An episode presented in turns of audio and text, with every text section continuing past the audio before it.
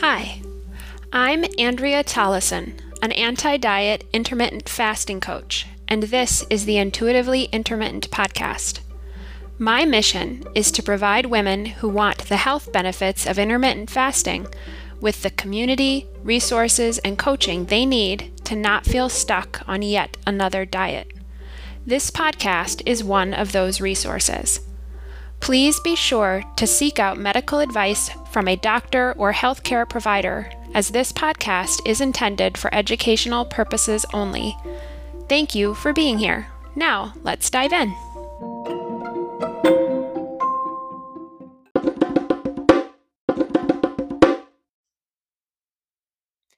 Hi, everyone. Andrea here, and I am excited to be chatting with Elizabeth Hall. She is an intuitive eating body image life coach, and I'm really looking forward to our conversation.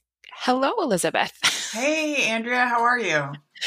I'm doing all right. Still working on my coffee this morning. So if I sound a little groggy, it's all right. Um, I, I get it. um, so I I was trying to think about how I initially came to find you and your work, and I think it was around some of the the stuff I've done on my my dieting history and we're not going to spend any time talking about that but i think i found you initially because of something that you had written and i signed up for your email list and then you know we're in the middle of the covid-19 pandemic stuff and um, I, you had written one of your email newsletters and it really resonated with me.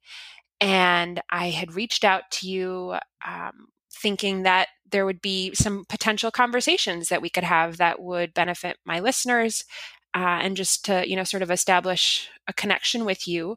Um, and then I was really happy to, you know, that you responded because, um, you know, combining intuitive eating and intermittent fasting is not something that you hear about very often.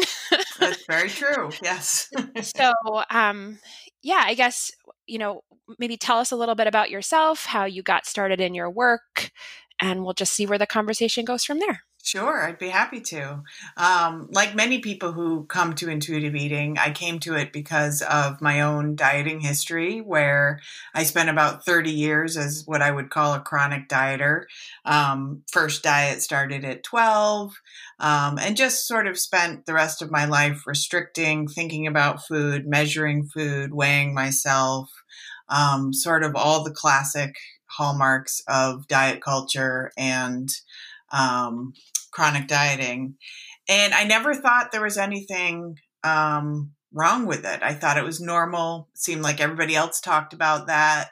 Um, it wasn't until I got older uh, that I realized how stressful it was um, and how much it was limiting me. Um, and that's when I started to look into different ways of thinking, which kind of started with um, you know, looking at the emotional components of food. And that eventually led me to intuitive eating, which just, you know, um, rang true with me quite a bit. And I got really excited about it. And I sort of hopped on that path and have been going down that route ever since. Um, I'm curious. You said it was limiting you the the dieting, um, and I'm. Can you touch on that a little bit? I'm. I'm. I'd like to hear a little bit more about what that. Like how sure. was it limiting you? Oh, yeah, absolutely. Because when all of your attention is focused on thinking about food, preparing food, shopping for food, measuring food, weighing yourself, you know, what you like about your body, what you don't like about your body, it's exhausting. And it literally takes up all of your mental energy, your emotional energy, your physical energy, your spiritual energy, and you have very little room for anything else. And I just didn't realize that. I didn't realize how much time I was spending thinking about those things, judging myself, judging other people. Um, and, you know, that was kind of why intuitive eating was so freeing because it was just such a different mindset that gave me permission to sort of let all of that go and really start to explore the concept of what works for me. Um, and and yeah and that's when a lot more energy came back into life because um, it's a lot more fun to to explore that than to restrict your food yeah. So you so you pursued intuitive eating first, and I know when we spoke briefly uh, a week or so ago to figure out if this was a good idea, you also mentioned a few other things that you have pursued, um, like some other, um, I don't know, some other yeah. topics. Like, yeah. How did you get into those? Maybe you could touch on that a little bit. Yeah, and I would say that was actually something. If I were to redo it, I would I would have added those topics even sooner. Um, I didn't kind of obviously when you hop on a path, hindsight is twenty twenty. You don't realize what you're doing until later. But um, when I jumped onto intuitive eating, I still didn't have a lot of emotional capacity. I didn't really process my emotions. I didn't feel my emotions um, you know, classic culture teaches you to just go, go, go, do, do, do, compete, be good, um, be the best. Uh, and I was, I was always working under that paradigm. So I didn't even know how I felt about a lot of things. And I would say I had next to no spiritual foundation. Um, I, and spirituality not being religion, I wasn't religious, but I also didn't have any spiritual foundation. So there was nothing that sort of um, helped me understand the world, helped me understand my place in the world. Um, and without those tools, um, food was one of the ways that I kind of tried to feel in control, that it something that was comforting. Um, and I, I, I didn't have any other tools in place um, when I jumped into intuitive eating that may have made it a little bit of a softer transition. Um, and and the only reason it was a little harsh was because I went straight from dieting into non-dieting, and it was like a 180 degree spin. Um, and I feel like it might have been a little bit of a gentler transition if I kind of had that big picture of what else I was lacking, if that makes sense. Hmm, that's interesting. And so how did you end up assessing that there was gaps that needed to be filled there? Yeah, and again that was hindsight being 2020, but at the same time that I was pursuing intuitive eating, I was pursuing a spiritual path. Um, and it was funny because I kept thinking what weird things I'm studying right now. I'm doing all this in interesting stuff with intuitive eating and emotional eating and all sorts of food work, fat liberation, um, fat activism, understanding how weight and um, has showed up in our culture and our history. Um, and at the same time, I was pursuing sort of this more esoteric spiritual world of awareness and consciousness um, and at the end of the day, they actually came together. I mean, it was it was the same process. Um, to to go into intuitive eating is to go into your inner wisdom, and that's what spirituality is all about. It's about listening to ourselves and having awareness of what is inside of us, as opposed to reading a book and following a plan and giving all of your power to something outside of you. Mm-hmm. Spirituality is about taking that back um, and so is intuitive eating. It's take back your power from all of these places and other areas that are telling you how to be and what to do, um, what to think and what to look like. Mm. So, so um, I just want to. I want to touch brief, briefly then, because um, you said some really good stuff in here, and I imagine that some of my listeners are going to be like, huh, she touched on some stuff. So, what were sure. some of the other things that you researched and were looking into personally that also like you mentioned fat activism mm-hmm. um, you mentioned a couple other things in there but like are there specific keywords or like if somebody wanted to do some research like what would you suggest they are looking into specifically yeah. So, one thing I started with at the beginning, eh, you know, again, coming from a dieting mind, I really wanted science to back up any new choice that I made. Mm-hmm. So, I became a little obsessed with the science of things. Um, and, and so, I started looking into things like health at every size and reading the books and reading the studies that support a health at every size approach. Mm-hmm. Um, things like Linda Bacon, she her book is Health at Every Size. Um, I imagine I have not read it, but I imagine like Christy Harrison's anti-diet book right now would be a perfect place to go because I know she's great with the data and she's great with showing why weight science um, kind of fails from a diet perspective. Um, so I needed to understand all of that. I needed to understand the biology of dieting, the way that depriving ourselves usually leads to some sort of a um, rebound effect, and our bodies want to gain that weight right back, and they tend to gain even more. Um, the idea that our bodies always like to be in a certain range of, of weight. Um, so yeah, I went down a, a pretty heavy sciency path in the beginning just feeling like I had to prove my point. Like, oh well, if I'm going to do this, I'm going to have to prove that it works. Um, and and that actually is is also a testament to where my mind was at at the time, um, because now I realize that whatever feels good to me is working. Mm-hmm. I don't have to prove it to anyone else. I don't have to have science to back it up. It's how I feel in my body and what makes me feel good.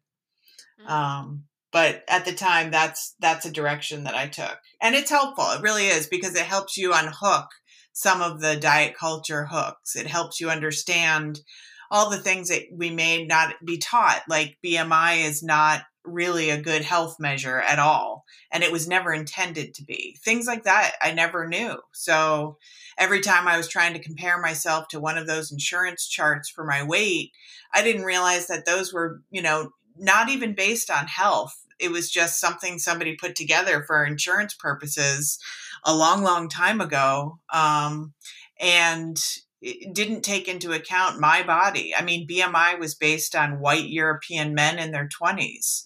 Yeah. It wasn't based on women, childbearing women. Um, it wasn't based on different colors, different races, different ages, um, it, different genders.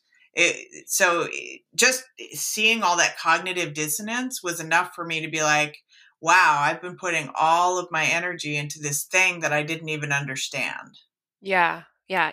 That we could, I'm sure there was, there's so many things in there that we could just spiral the whole conversation around that. Yeah, there's, there's a lot. So, there's so much there. There is. Um, so I guess let's um let's shift gears a little bit and um like I feel like one of the things we had sort of touched on that we might talk about today was how we release the feeling that we need to lose weight and the fear of gaining weight. And I feel like you there, there's some of the stuff that you just said that sort of speaks to that a little bit. But if someone um, if someone wanted to work on that themselves to make sure that they're coming to intermittent fasting with um, sort of the lifestyle and not the diet culture stuff as baggage, um, what would you recommend that they're researching specifically to work on that feeling like they need to lose weight and they're afraid of gaining weight? What where would you point them? Yeah, and that's and that's obviously a huge question, and and it's a completely understandable question because our culture does put such a focus on weight loss and people talk about it all the time. Um, so the first thing I would do if I was anyone was honestly actually welcome and embrace that feeling because the more we try to push it away or pretend it doesn't exist, um, the more we we're kind of in this tension and resistance. So, okay, you've got a need, you feel like you need to lose weight or you have a fear of gaining weight. Like just be with that first off. And and that's part of this emotional work. Um, and just allow it and accept it and see what happens. Sometimes even just sitting with that fear helps it dissipate, um, mm. which sounds too good to be true, but it actually is. Um, and, and that's, then, that's that's spiritual work too, right? Is, like that's that is. I mean, like I'm I'm in to deal with some of this COVID nineteen stuff. I've I'm actually for the first time developing a regular meditation practice, and that's that's part of it is just sitting with the stuff that comes up for me and not trying to change it. But like if um what we resist persists is coming to mind and if you if you're if you're trying and i struggle with this sometimes myself like i've gained some weight during this pandemic and i'm wrestling with the fact that i'm not necessarily happy with that mm-hmm. while also struggling with knowing that making changes to my diet for the sole purpose of trying to lose that weight is very bought into diet culture. Mm-hmm. So I'm trying to just sit with those two things and it's challenging. yeah. Yeah, very much so. And and um exactly. That's that's that emotional spiritual component that i was talking about that i wish i had when i first started intuitive eating so i could have embraced some of those feelings because i really did try to push that same feeling away for a very long time the fear of weight gain and and once you once you explore diet culture people you start to understand why you know it's not a very kind or compassionate thing to fear weight gain because you start to understand there's nothing wrong with weight itself. That's just something that's been conditioned and ingrained in us. And that's just a perspective we've been given. Um, and so to, to have access to just being able to sit with the discomfort that we have, again, mm-hmm. does help it dissipate um, as a first step.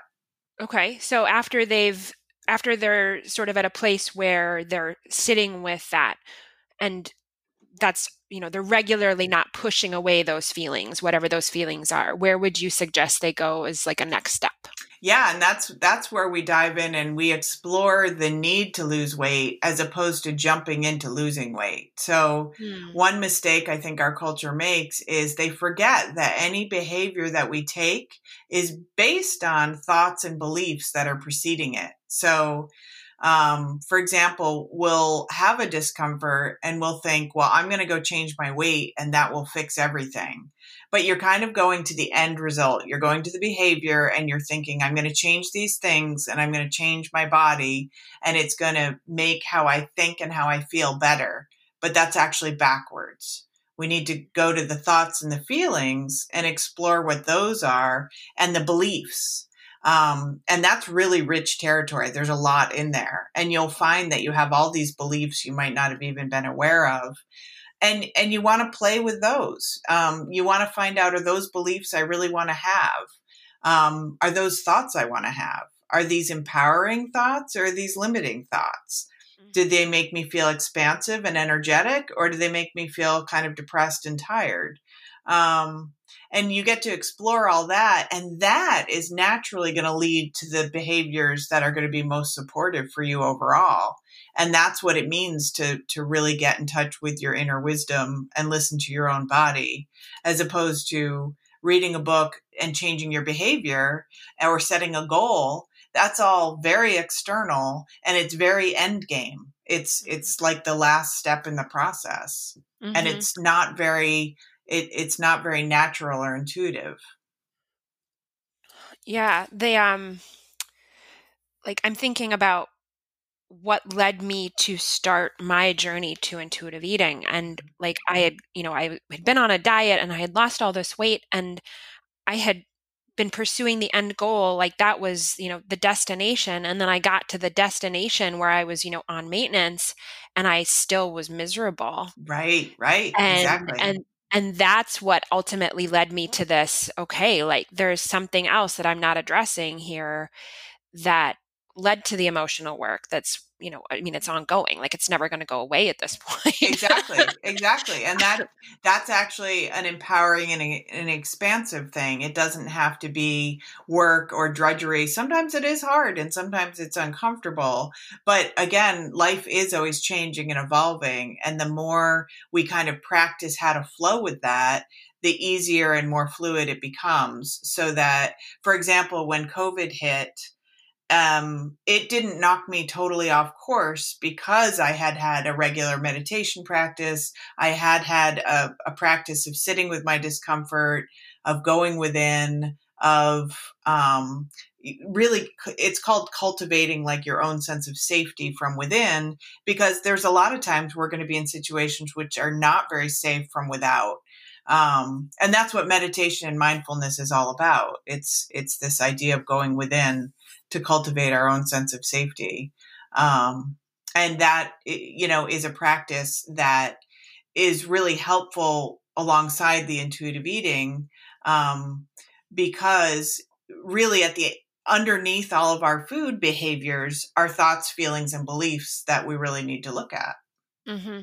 i just want to touch on this here because everything you said is um, amazing. And I've mentioned in a few of the past episodes Um, so if if you as a listener have listened to the past few episodes, I've mentioned a few times that the Headspace app is offering free COVID 19 resources. And so, in the context of our talk here, I just want to say I will put the link to that again in the show notes. So, if you are interested in meditation specifically to help with some of this stuff, there are specific COVID 19 resources that you check the show notes for that.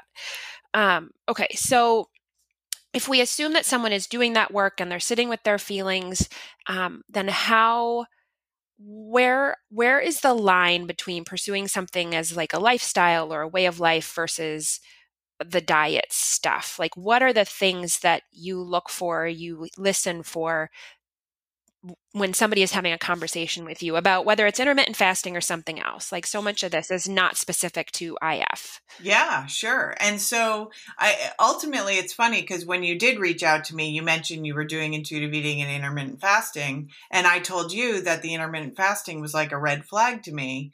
Um, and so there are certain behaviors that have been linked to sort of diet culture, and so they can be red flags but ultimately diet culture is really more uh, it's it's more a grouping of thoughts feelings and behaviors. So it's not just what we're doing but it's also what we think and what we believe. So if we sit around thinking i must look a certain way i must weigh a certain amount um, i must eat a certain way or i'm not going to be happy healthy or successful that is a belief of diet culture that you know if we think that way and we believe that way it's going to if that leads to our action of intermittent fasting or whatever else it is we're going to do then you're kind of operating out of diet culture. You're operating from this fear-based place um, a place of shoulds and have tos and it's not very open and expansive um, and it's that's the limiting nature of it. It's pretty rigid. There's rules to follow. And that's so it's it's not the behavior itself that's going to tip me off entirely which is actually why i reached back out to you and said well if we're going to do this let's have a conversation because i'd love to hear what's behind your motivation for uh, intermittent fasting. Because again it's not any one behavior necessarily but it's just sort of this um, all the thoughts, feelings, beliefs that go along with that behavior uh, that creates mm. more of a diet culture um, way of being, if that makes sense. Yeah. Yeah, it does. And um, I know in our last conversation, um, I had sort of mentioned to you what my mission is right now. And I talked about wanting to empower women who want the health benefits of IF. And you called me out on the fact that um, there there's some assumptions there. So can you just touch on that? Because i mean i've been thinking about that constantly and thinking about how i might need to revamp my mission because it it didn't 100% sit right with me but at the same point it's pointing in the right direction. So i guess touch on where pursuing if for the health benefits like what what about that sort of triggered you for lack sure. of a better word. Yeah absolutely. And so what i found is i've been doing this work for you know a long time now is um people uh, want to approach behaviors that lead to weight loss or or certain behaviors like intermittent fasting. They want to do it for weight loss or for health benefits. It's pretty much either or. Like people do keto for weight loss or health benefits paleo same thing all the different diet plans um, and some people kind of get to this place where they're like okay i understand that weight loss isn't important but i really need to be healthy um, and there's a term that people talk about called healthism, which basically is when you are assuming that the behaviors that you're taking are going to lead to these outcomes. And they may or may not. And again, that puts you in sort of a limited fear based place because if you believe that's the only way you can have health, you're not going to see any other options for health. And in reality, there's a wide spectrum of things that people can do for their health. Um, and there's so many that are way more important than some of the things that we do with food and movement. Now, I'm not saying those things are not important, but there's so many times that people are just completely stressed to the max and they're still trying to focus on their food and movement in a place that's just adding more stress. um, mm. people who aren't getting adequate sleep, people do, who don't love their jobs, they're not in good relationships, um, they don't have access to great medical care or quality food, or I mean, there's a whole social determinants of health that are bigger, they're systemic and out of our control completely. Um, mm-hmm. and so I find it almost a little naive for people to think that just changing their food is necessarily going to change their health if they haven't kind of looked at health on a on a bigger s- spectrum. Um, mm. And again, it's kind of the way we get pointed to, as if you know, once you change your food, you're going to change your health and everything's going to be perfect. It's it's another way of buying into this idea that um, you know, if I change this behavior, my world is going to be fine, even though I have a spouse I don't like, a job I don't like, and I'm completely uh, under stress. It's it can be a bit of a distraction or a coping mechanism in some ways. Um, and to me, that's why it's important to sort of look at the whole picture, not just at these behaviors, if that mm-hmm. makes sense. Yeah. And I'm thinking, um, like when I introduced you, I mentioned that you are also a life coach yeah. and as i'm hearing you describe this this that seems to be for me like i can see where having the life coach background helps you address all of those other things a hundred percent. when you're working with clients yeah. Yeah. Um so i'm curious like you mentioned like you mentioned if keto paleo and you know pursuing the health benefits and healthism like can you give me an example of one of the health benefits that you've seen people talk about and some of the ways they would address that that weren't related to food maybe something more tangible i'm wondering. Like Absolutely. you mentioned sleep and stress but can we dig into that a little bit? Yeah so for for one example diabetes gets a lot of buzz. People talk about diabetes all the time and um and you'll hear people say well i have to watch what i eat because i there's a family history of diabetes or um, i need to cut down on my sugar because um, either i have quote unquote pre-diabetes which is not really a thing or i'm worried that i will get diabetes. And then they stress out about the sugar and they make it all about the sugar when again studies are starting to show that it's stress that's way more prevalent in a diabetes background. Um, and there's other things that might be involved in there, um, like genetic components that are beyond your control. So, um, seeing someone just hone in on this one thing again without looking at the big picture, like if somebody came to me and they were concerned with that, I would say, well, let's make sure we're, we're touching on our spirituality and we're touching on our emotional life um, and looking at your thoughts and your beliefs um, rather than only going to control your sugar um, and assuming that's the problem. Okay. And then how do you get to a place where you've determined that making a change with food is appropriate? Yeah, and that's that's where kind of the, there's another thing we were talking about, and that's where sort of these experience experiments come in. Um, I think of it as, you know, if you kind of have this guiding feeling that you know, well, I really do think I eat a lot of sugar and or anything that doesn't feel good to you in some way, and you're kind of aware that some of it could be physical and some of it could be psychological because sometimes we just are judging what we're eating so badly that it makes us physically feel sick, even when the food itself isn't doing anything to our bodies.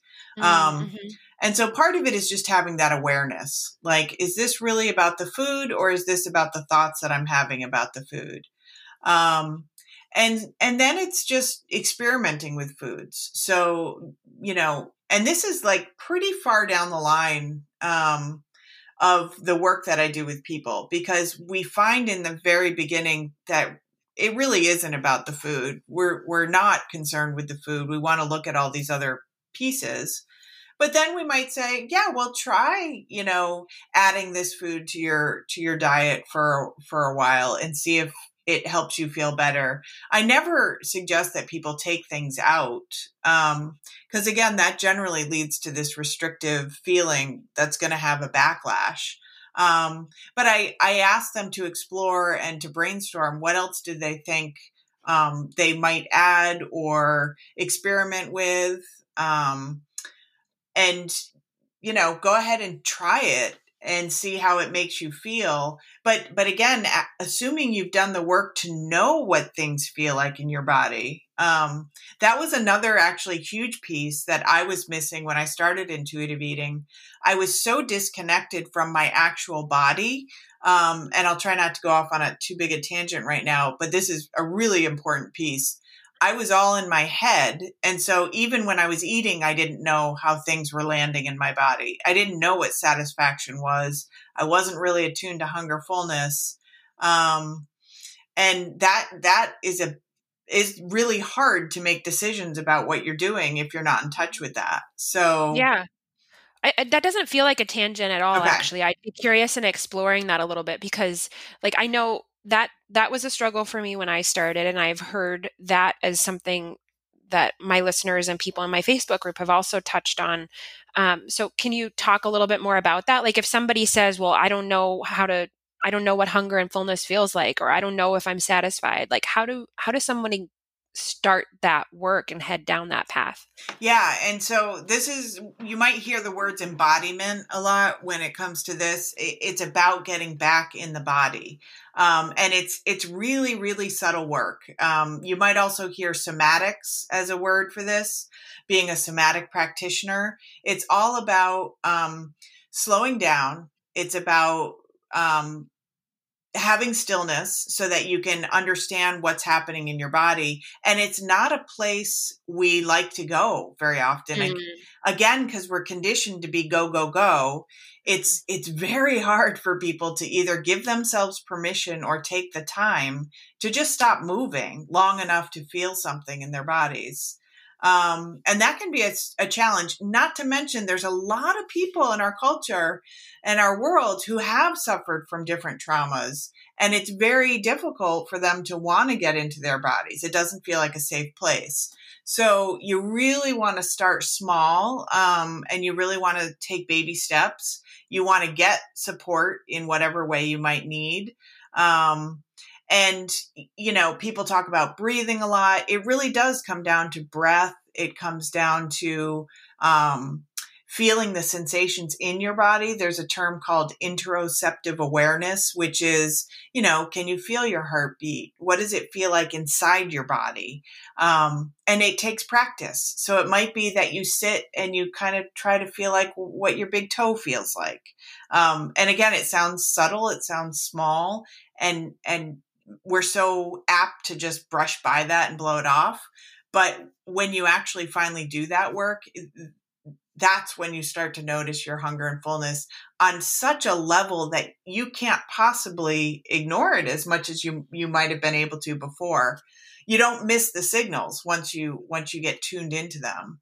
Um, but again, it it takes practice, and everyone's going to be on a spectrum, and not everyone's going to necessarily feel it the same way and and this whole process really requires a ton of self-compassion as well um, and not feeling like you have to get somewhere and not beating yourself up um, again just allowing the exploration to unfold to see how things feel and maybe one day you don't feel much and maybe another day you do um, it's all going to sort of unfold in its own time frame um, so I, I, feel like a lot of people want to, you know, again, diet culture teaches us to get somewhere quick.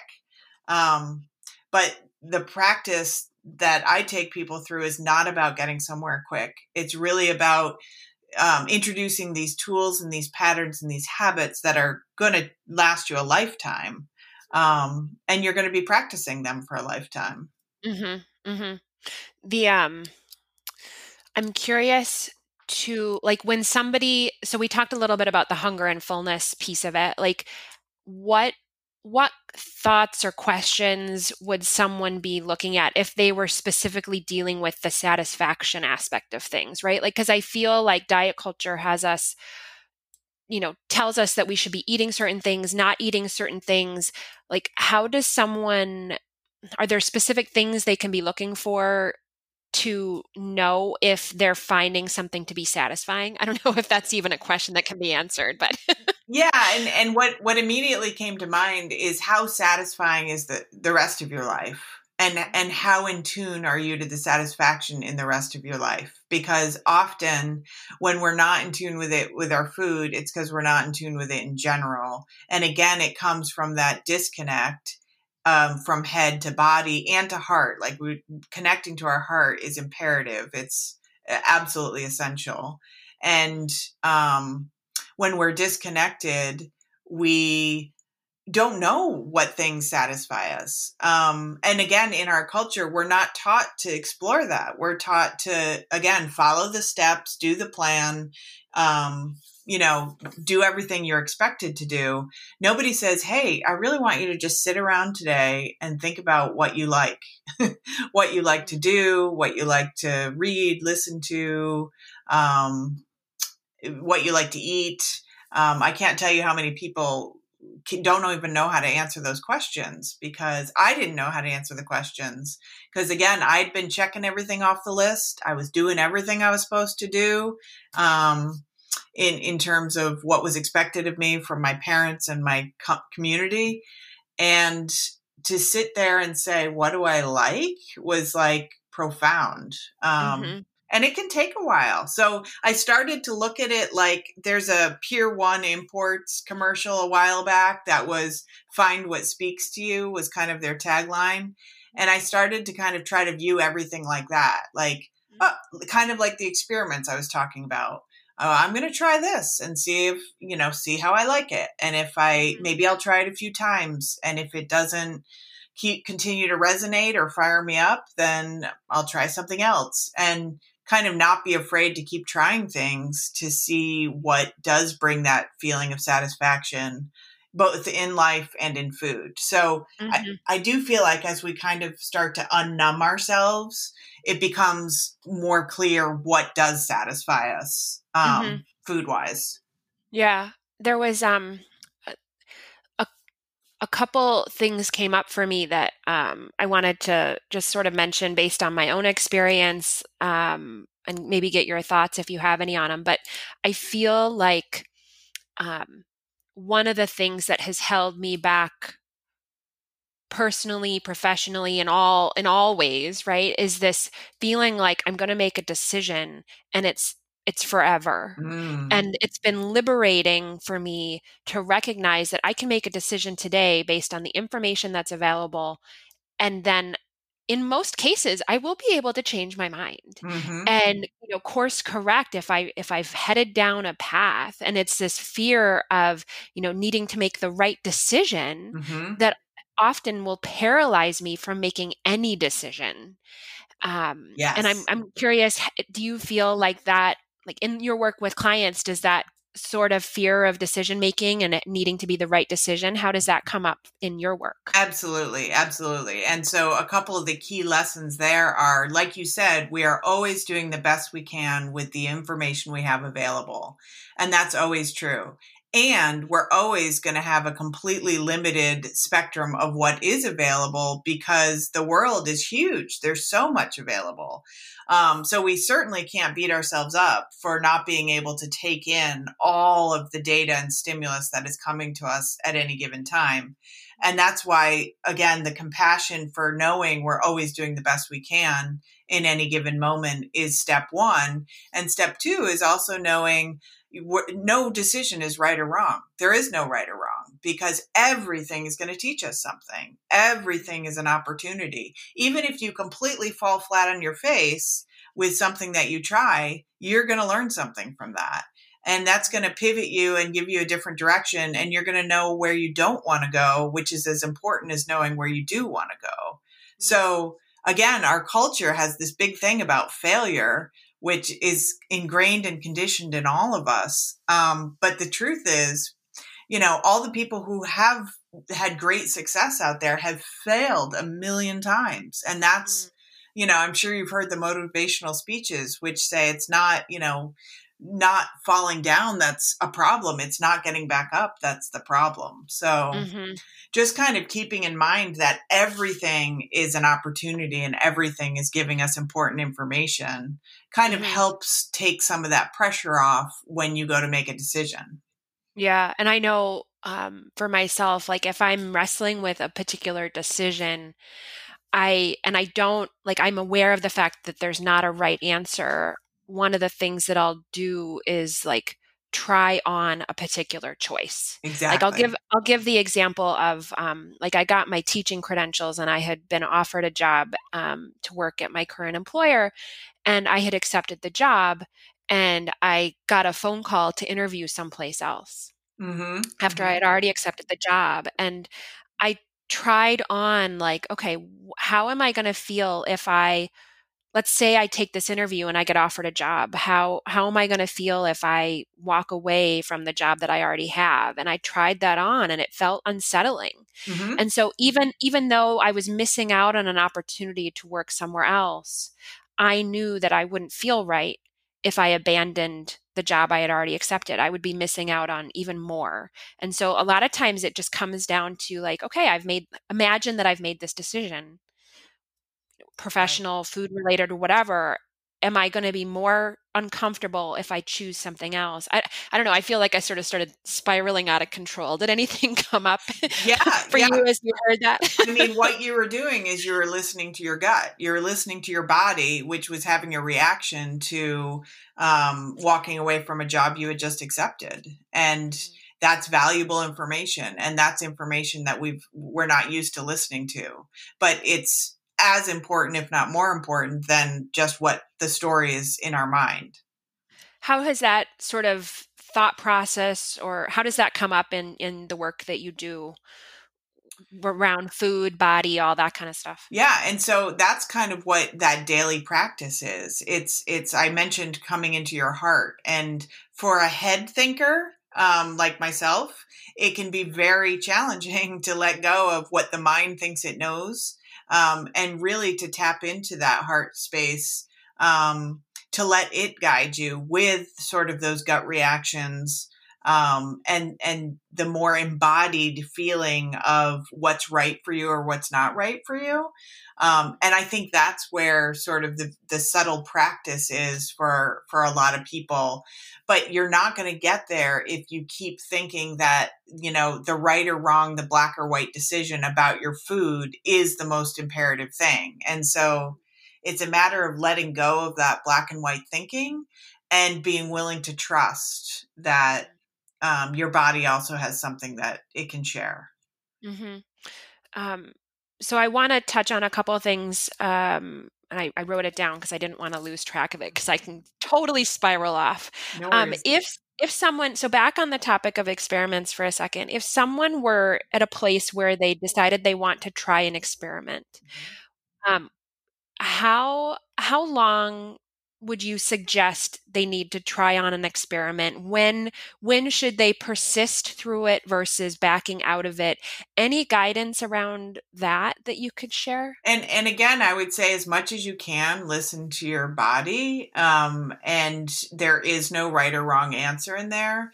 Um, I have, like, I've experienced people who decided to do a water challenge, for example, and they were going to drink a certain amount of water every day for like a month and they were miserable and they hated it and they kept doing it. And, and, you know, you get to choose. Is that how you want to be living during that time period or not.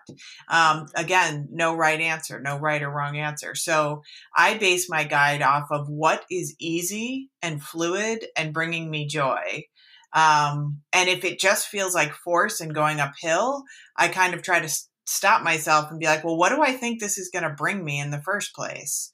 Um, and are there other ways I can get what that is um, without doing this that's not making me very happy? Um, so again, it's it's going to that layer underneath the behavior to see what's driving it and how do I feel about it, um, instead of just being tied to that behavior. Mm-hmm.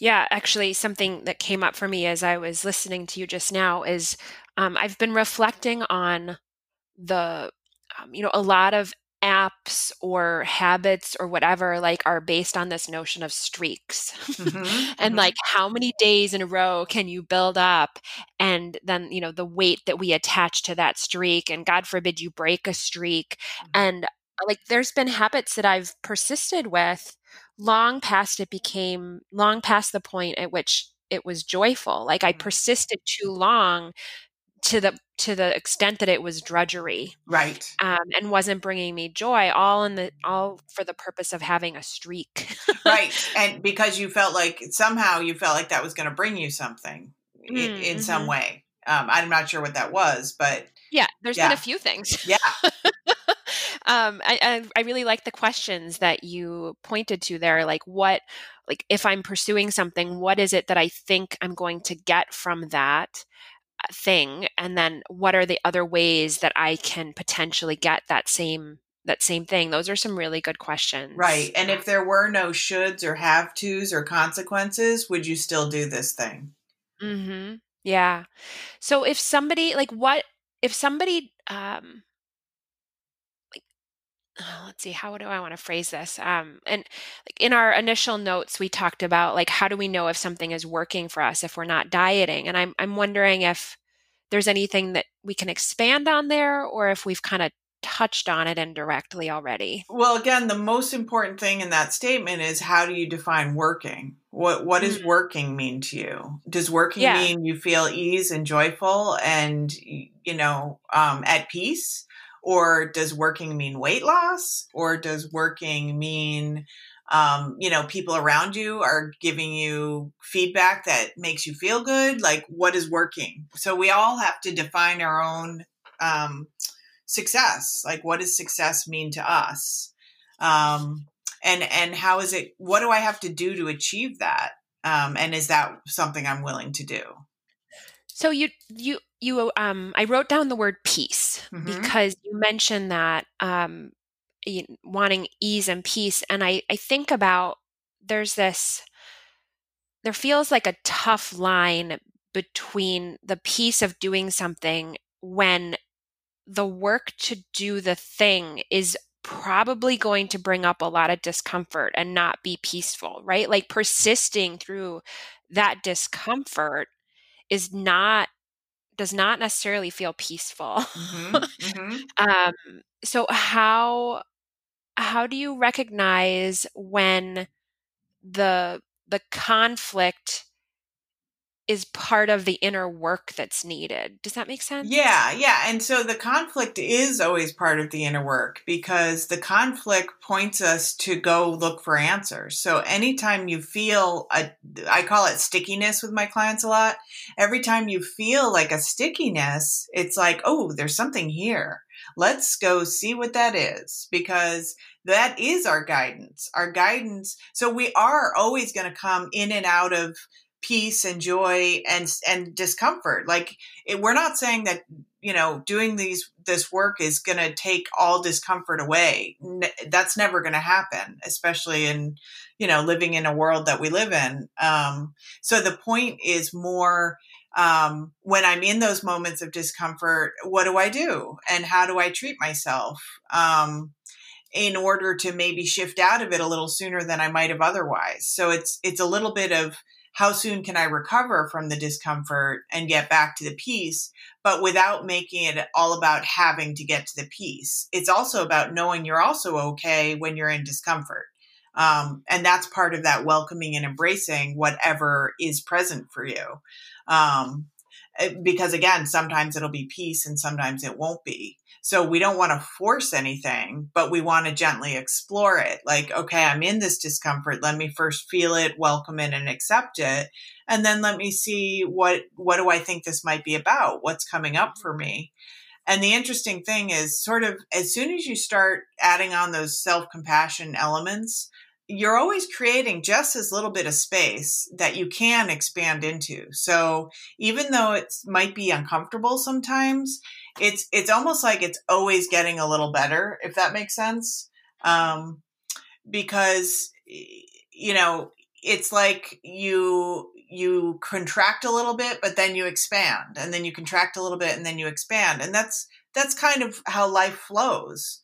Um, and each time though, it's kind of elevating you a little bit more and more and more so that um, you're never quite back to where you were and you're never quite the person that you started as mm. um, and and each time you kind of come around to the same issues you're always kind of looking at it from a different perspective so mm-hmm.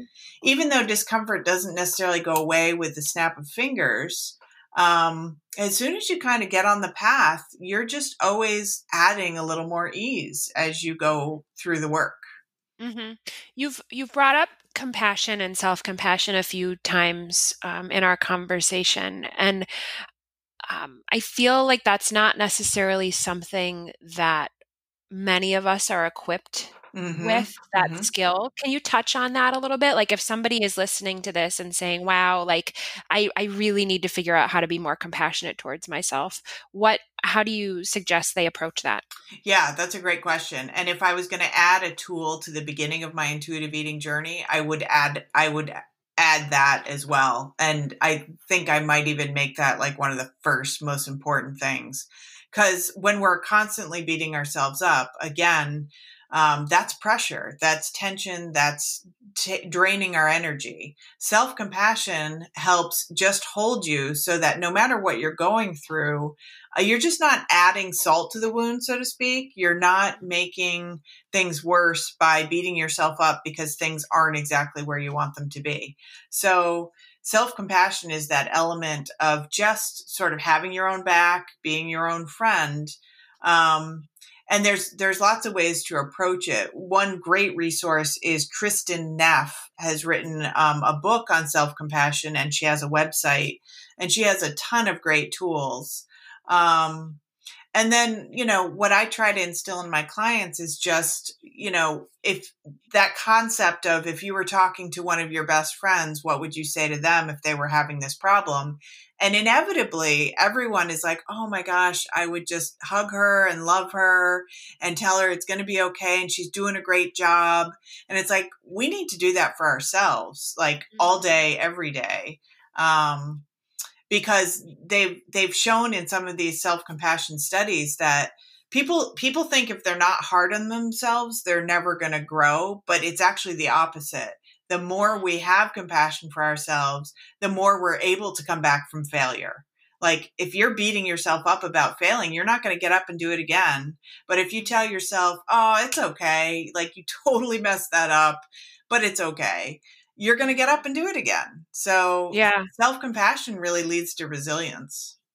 Yeah, and I feel like, um, you know, just based on what you touched on, if you're if you beat yourself up every time you you know fail in quotes, there's there's also opportunities that you're never going to have exactly in in personal professional you name it like you have to like um there's like a risk reward kind of thing. Like if you're afraid to take the risk because you're afraid of failing, there's all sorts of rewards that you could never get. Exactly. Yep. You're going to just shut the door if you have judgment about your failure. Yeah. Um, well, I want to I want to be mindful of the time, and I want to start to wrap up. Um, I know we've touched on a lot of different stuff, and there's there's nothing specifically that is like a gap that I feel like needs to be filled from a question that I might have. Is there anything that you wish we would have touched on or that you want to elaborate a little bit more?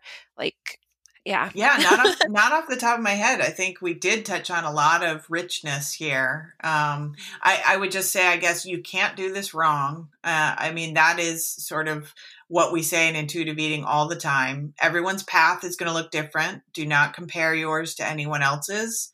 Um, this is all about you, and it's not selfish to explore you. It's actually um, beneficial to everyone else on the planet because the more in, aligned and in tune you are with yourself, the more harmonious life becomes for everyone. So, mm-hmm. this is imperative work, especially at a time like this when the world is going crazy, that we, you know, ground into what is true for us um, because that's that's what's going to guide us all so Mm-hmm.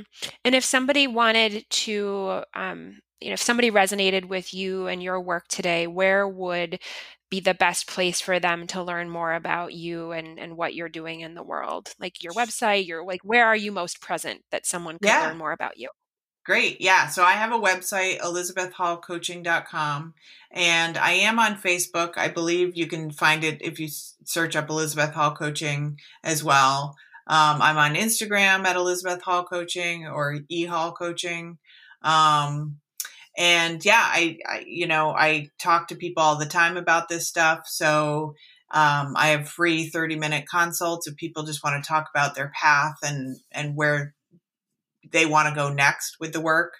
Um, and yeah, it's, it's, it's transformative and it's not for the, um, weak of heart, but it it will strengthen that heart so that it will guide you into the future. So that's what I love about it. It's very powerful work. Yeah. Well, I've I've enjoyed our conversation. I think we there's just some real gems in here, and I'm hopeful that um, my listeners will will um, take some of those insights and uh, you know grow in whatever path they're they're currently on so thank you so much for your time you're welcome thank you for the questions this was great it's fun